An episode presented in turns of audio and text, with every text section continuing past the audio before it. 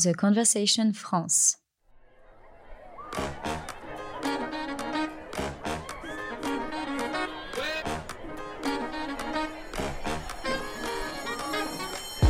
C'est bien le suspense de savoir qui sera le prochain président.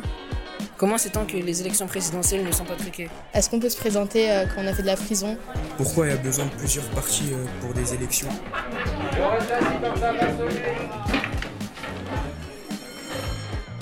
Bonjour à toutes et à tous, bienvenue au collège Marie Curie des Lilas à côté de Paris. Je suis Fabrice Rousselot de The Conversation France et nous avons décidé de nous rendre dans une classe afin de mieux comprendre les enjeux des élections présidentielles pour les jeunes.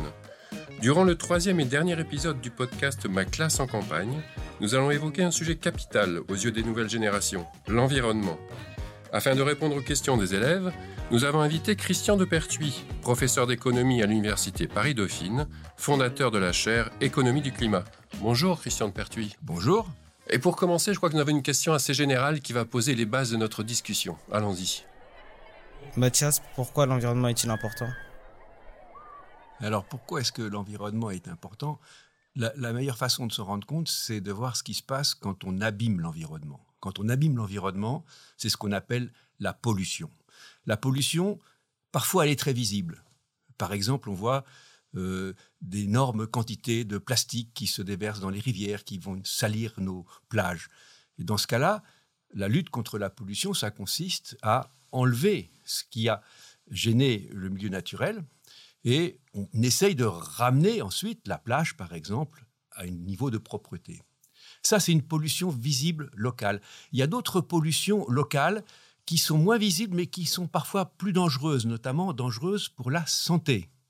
Par exemple, dans une ville, lorsque il fait chaud et que le vent s'arrête, les gaz d'échappement qui peuvent venir des voitures ou des systèmes de chauffage envahissent la ville. Et ceci crée des dangers importants pour la santé parce que nous respirons à ce moment-là des polluants qui sont dangereux et qui peuvent générer des maladies graves, parfois mortelles.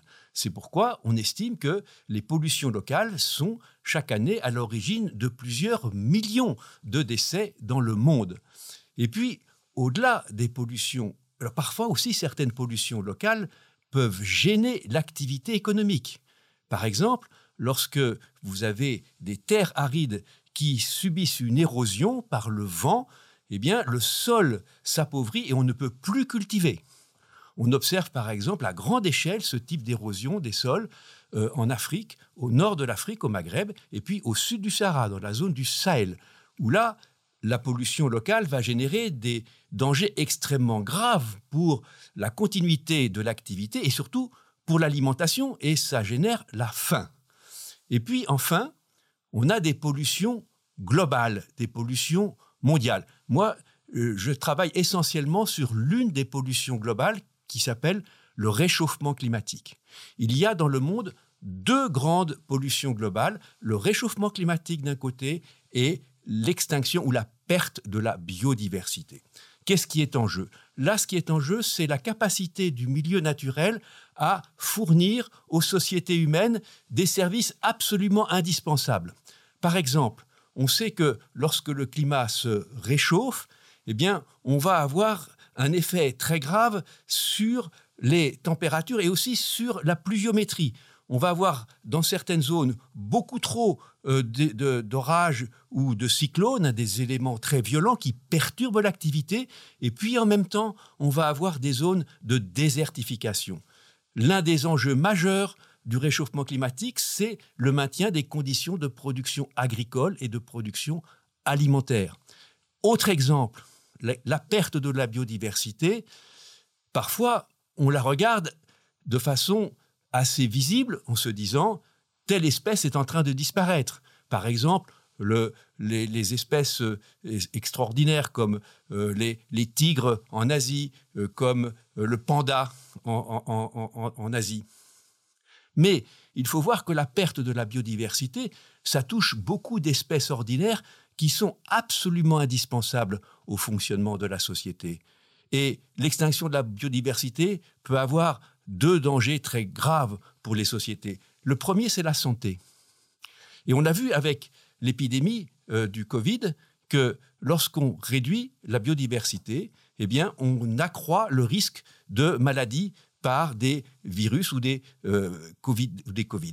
Et puis, euh, l'autre volet de l'extinction de la biodiversité, c'est à nouveau la production agricole et la production alimentaire, car on a besoin de la richesse du vivant pour régénérer, assurer la continuité de la production alimentaire. Donc on le voit, des enjeux locaux, des enjeux nationaux et des enjeux globaux. Justement, on a une question qui est un peu plus politique. Allons-y, deuxième question. Anna, les politiques promettent beaucoup, mais est-ce qu'ils font suffisamment pour l'écologie? Alors, euh, la facilité de, la réponse à ta question, Anna, c'est de dire on n'en fait jamais assez. Et évidemment, euh, on voit bien que euh, dans nos sociétés, on ne fait pas assez pour lutter contre les pollutions. mais je crois que la question qui se pose, c'est qu'est-ce que doivent faire les politiques? C'est pas uniquement la quantité de d'actions qu'il faut faire, mais quelles sont les actions les plus efficaces pour protéger l'environnement? Et là, je crois que euh, le grand déficit euh, sur les politiques, c'est que euh, on a des politiques en, Europe et en France qui sont en général assez fortes lorsque les pollutions sont déjà là pour essayer de réduire les dommages une fois qu'ils apparaissent. Ce qu'on sait beaucoup moins bien faire, c'est prévenir, c'est agir, agir avant que la pollution n'apparaisse. Je donne un exemple concret, euh, c'est l'exemple que j'ai pris tout à l'heure euh, sur les pollutions liées à tous les déchets qu'on jette dans l'environnement. Vous voyez que euh, les, une fois que les déchets s'amoncellent sur une plage, eh effectivement, les politiques vont s'engager pour nettoyer les plages. Et pourquoi est-ce qu'ils le font? Parce que lorsque vous êtes maire, par exemple, d'une commune en littoral, si vous ne nettoyez pas les plages, eh bien, vous n'aurez plus de touristes qui vont venir. mais ce qu'il faudrait faire quand même, c'est éviter que ces déchets n'arrivent sur les plages. Et là, qu'est-ce qu'il faut faire? Il faut organiser toute la gestion des déchets. Et c'est une politique beaucoup plus compliquée à mettre en place parce que le politique, évidemment, il a un rôle très important pour édicter des règlements, pour financer euh, la, la, gestion des déchets. Mais après, ensuite, il faut que les citoyens suivent. Donc, il faut que le politique donne les bonnes incitations. Et puis, si on remonte un peu plus à l'amont, pourquoi est-ce qu'on a tant de déchets à jeter? Vous voyez que dans un pays comme la France, la quantité globale de déchets qu'on produit augmente encore plus rapidement que le niveau de la production. Et donc là, ça renvoie à des décisions qui doivent être prises complètement à l'amont sur réfléchir comment est-ce qu'on peut construire une économie, une société, euh, la production, la consommation, sans avoir cette énorme quantité euh, de déchets que nous produisons lorsque nous participons soit à la production, soit lorsque nous consommons au niveau final. Alors, nouvelle question de la classe de 3e 5. Issa, si on ne fait rien contre la pollution, est-ce que la fin du monde est proche? Issa, tu poses une question qui est vraiment importante euh, parce que, et tu la poses euh, vraiment euh, très directement. c'est la question de la survie de nos sociétés dans un monde où effectivement on a l'impression que la, gravité des atteintes à l'environnement s'accroît avec le temps. Alors, je pense qu'il est bien important de cerner les choses. Le monde, c'est-à-dire la planète, ne va pas s'arrêter de tourner à cause de nos pollutions. Donc, euh, c'est pas la fin du monde euh, qui va arriver et ça va pas arriver demain. Donc, pas d'inquiétude, pas de panique, pas de psychose. Du reste, l'inquiétude est très mauvaise parce que c'est pas l'inquiétude qui permet d'agir efficacement.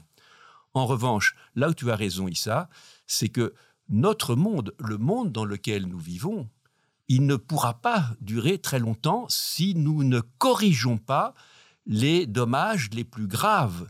Et euh, les dommages les plus graves au plan global, le groupement intergouvernemental des experts sur le climat vient de le rappeler dans un rapport qui est récemment paru, c'est le réchauffement climatique.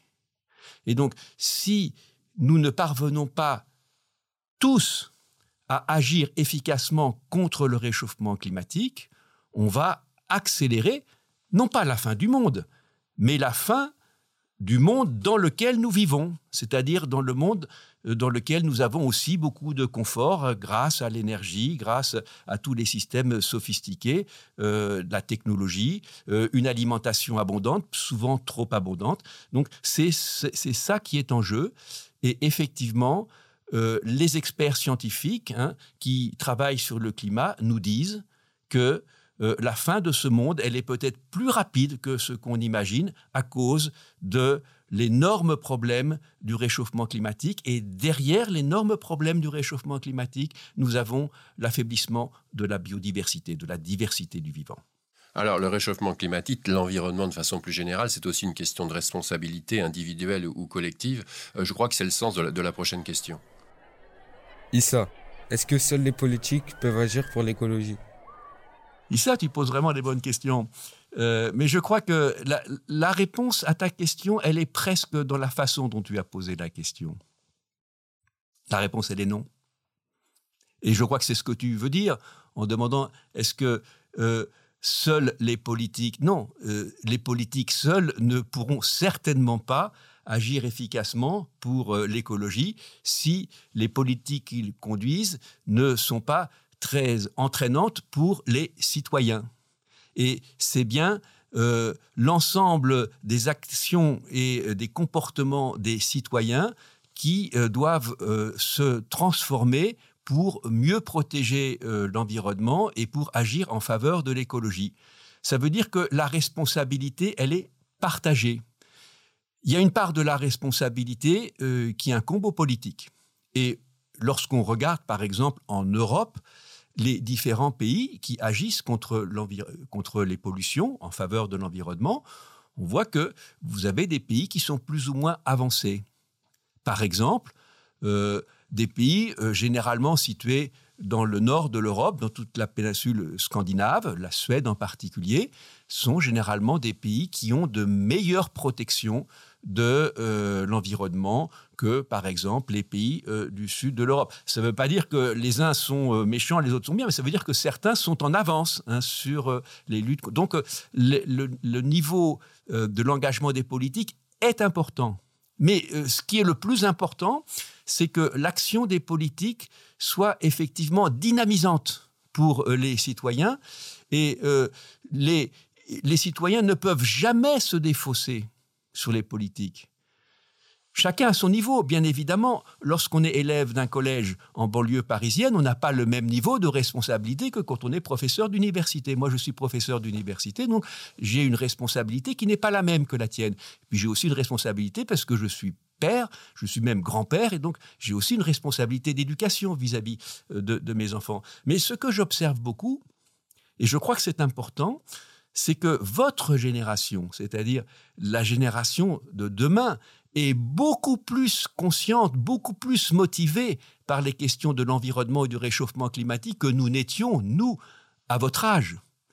Quand euh, moi j'étais au collège, on ne parlait pas de ces questions d'environnement. C'était euh, une, une, terre inconnue pour nous. Et vous voyez que le fait que la jeune génération soit beaucoup plus sensibilisée, beaucoup plus motivée pour euh, la protection de l'environnement est, je crois, véritablement un signe euh, très positif et un signe d'espoir.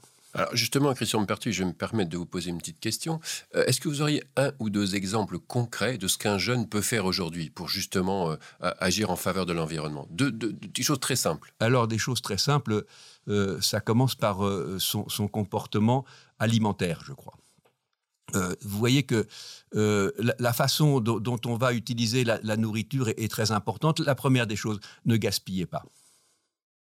Par exemple, lorsqu'on est dans la cantine hein, à l'école, euh, très souvent on voit que à la sortie de la cantine, il y, a beaucoup de gaspillage. Ça ne veut pas dire que euh, c'est toujours la responsabilité des collégiens du reste, parce que ça peut être aussi l'organisation. On retrouve un peu la dichotomie entre le politique et le bon. Mais ça, la, question de l'alimentation est très importante. Ensuite, il faut savoir que dans les aliments qu'on consomme, euh, certains ont un impact plus nocif sur l'environnement que d'autres. Donc, il faut essayer de consommer de la nourriture euh, qui est euh, fraîche, euh, qui n'est pas trop transformée, limitée à un certain nombre de produits. Alors là, évidemment, c'est pas les enfants en général hein, qui décident ce, qu'il y a dans, dans, la, dans, la, l'assiette. Hein. À, l'école, ben, c'est, pas vous qui faites les menus. Et à la maison, c'est les parents qui décident en général. Mais peut-être vous pouvez essayer de discuter avec vos parents de ce qu'il faut manger ou pas manger, d'éviter les gaspillages dans l'assiette.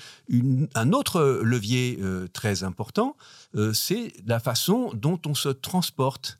Donc il faut essayer de euh, limiter euh, les euh, transports qui sont les plus polluants et d'aller vers les transports les moins polluants. Là encore, vous n'avez pas toute la liberté, mais ce qui est important, c'est peut-être que vous prépariez pour le futur une société dans laquelle on, va se transporter avec moins de pollution. Alors nous avons une dernière question qui est empreinte de gravité. on va laisser parler notre élève. Radia, est-ce qu'il est trop tard pour agir? Vois-tu, Radia, euh, dans la plupart des conférences que je fais, je termine ma conférence en disant il n'est pas trop tard. Donc je, crois que euh, cette question est très importante parce que euh, parfois, une certaine présentation catastrophiste de, l'écologie est très contre-productive. Parce que les gens se disent, bah, écoutez, si c'est fichu, ça sert à rien de faire des efforts. Hein. Donc, si ça sert à rien de faire des efforts, profitons de, de, ce qui nous reste de temps avant que tout s'effondre. Bon. Donc, je crois que cette attitude est très dangereuse. Euh, ce qui est vrai, c'est que certains dommages environnementaux sont assez largement irréversibles. Et ça, c'est important de le savoir parce que dire qu'il n'est pas trop tard, ça ne veut pas dire que tout va bien. Hein. Euh, je donne un exemple euh, qui est probablement l'exemple le plus important euh, de ce qu'on appelle l'irréversibilité. L'irréversibilité, hein, c'est quelque chose sur lequel on ne peut pas revenir. C'est lié au réchauffement climatique, la hausse du niveau de la mer, la hausse du niveau des océans.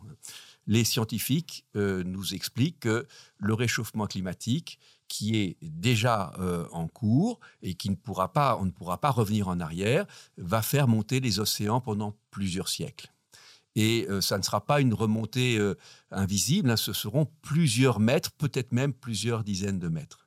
Donc vous voyez que ce, cette remontée euh, des océans, elle va menacer les conditions de vie sur la quasi-totalité des côtes sauf les côtes qui sont très escarpées. Lorsque vous avez euh, euh, une, côte très escarpée, que vous, avez une ville qui est construite à, mettons, 20 euh, mètres au-dessus du niveau de la mer, c'est bon.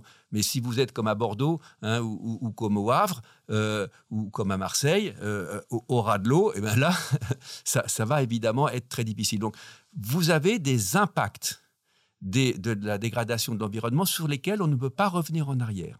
Et là, ce serait un mensonge que de vous dire qu'on peut revenir en arrière sur la hausse du niveau de la mer. Mais ça ne veut pas dire qu'il ne faut pas agir contre le changement climatique, vois-tu, euh, Radia, hein, puisque évidemment, en agissant plus fort et plus vite pour euh, réduire le réchauffement climatique, c'est-à-dire en agissant plus vite pour réduire et supprimer les consommations d'énergie fossile, le charbon, le pétrole et le gaz, qui sont les principales sources euh, d'émissions qui vont contribuer au, réchauffement climatique, on va retarder la hausse du, niveau de la mer et on va éviter des dommages beaucoup plus importants. Donc, si j'ai un message à envoyer aux collégiens des Lilas, ce sera celui-là. Il n'est pas trop tard. Merci beaucoup Christian de Pertuis pour cette conclusion euh, assez optimiste hein, euh, et ces échanges à la fois pédagogiques et, instructifs. Je rappelle que vous êtes professeur d'économie à l'Université Paris-Dauphine, fondateur de la chaire Économie du climat. Merci à tous les élèves de la classe de 3e 5. Merci à Pierre Ten, leur professeur. Merci au Collège Marie Curie des Lilas. Vous pouvez retrouver tous les podcasts de The Conversation France sur notre site. Au revoir et à bientôt.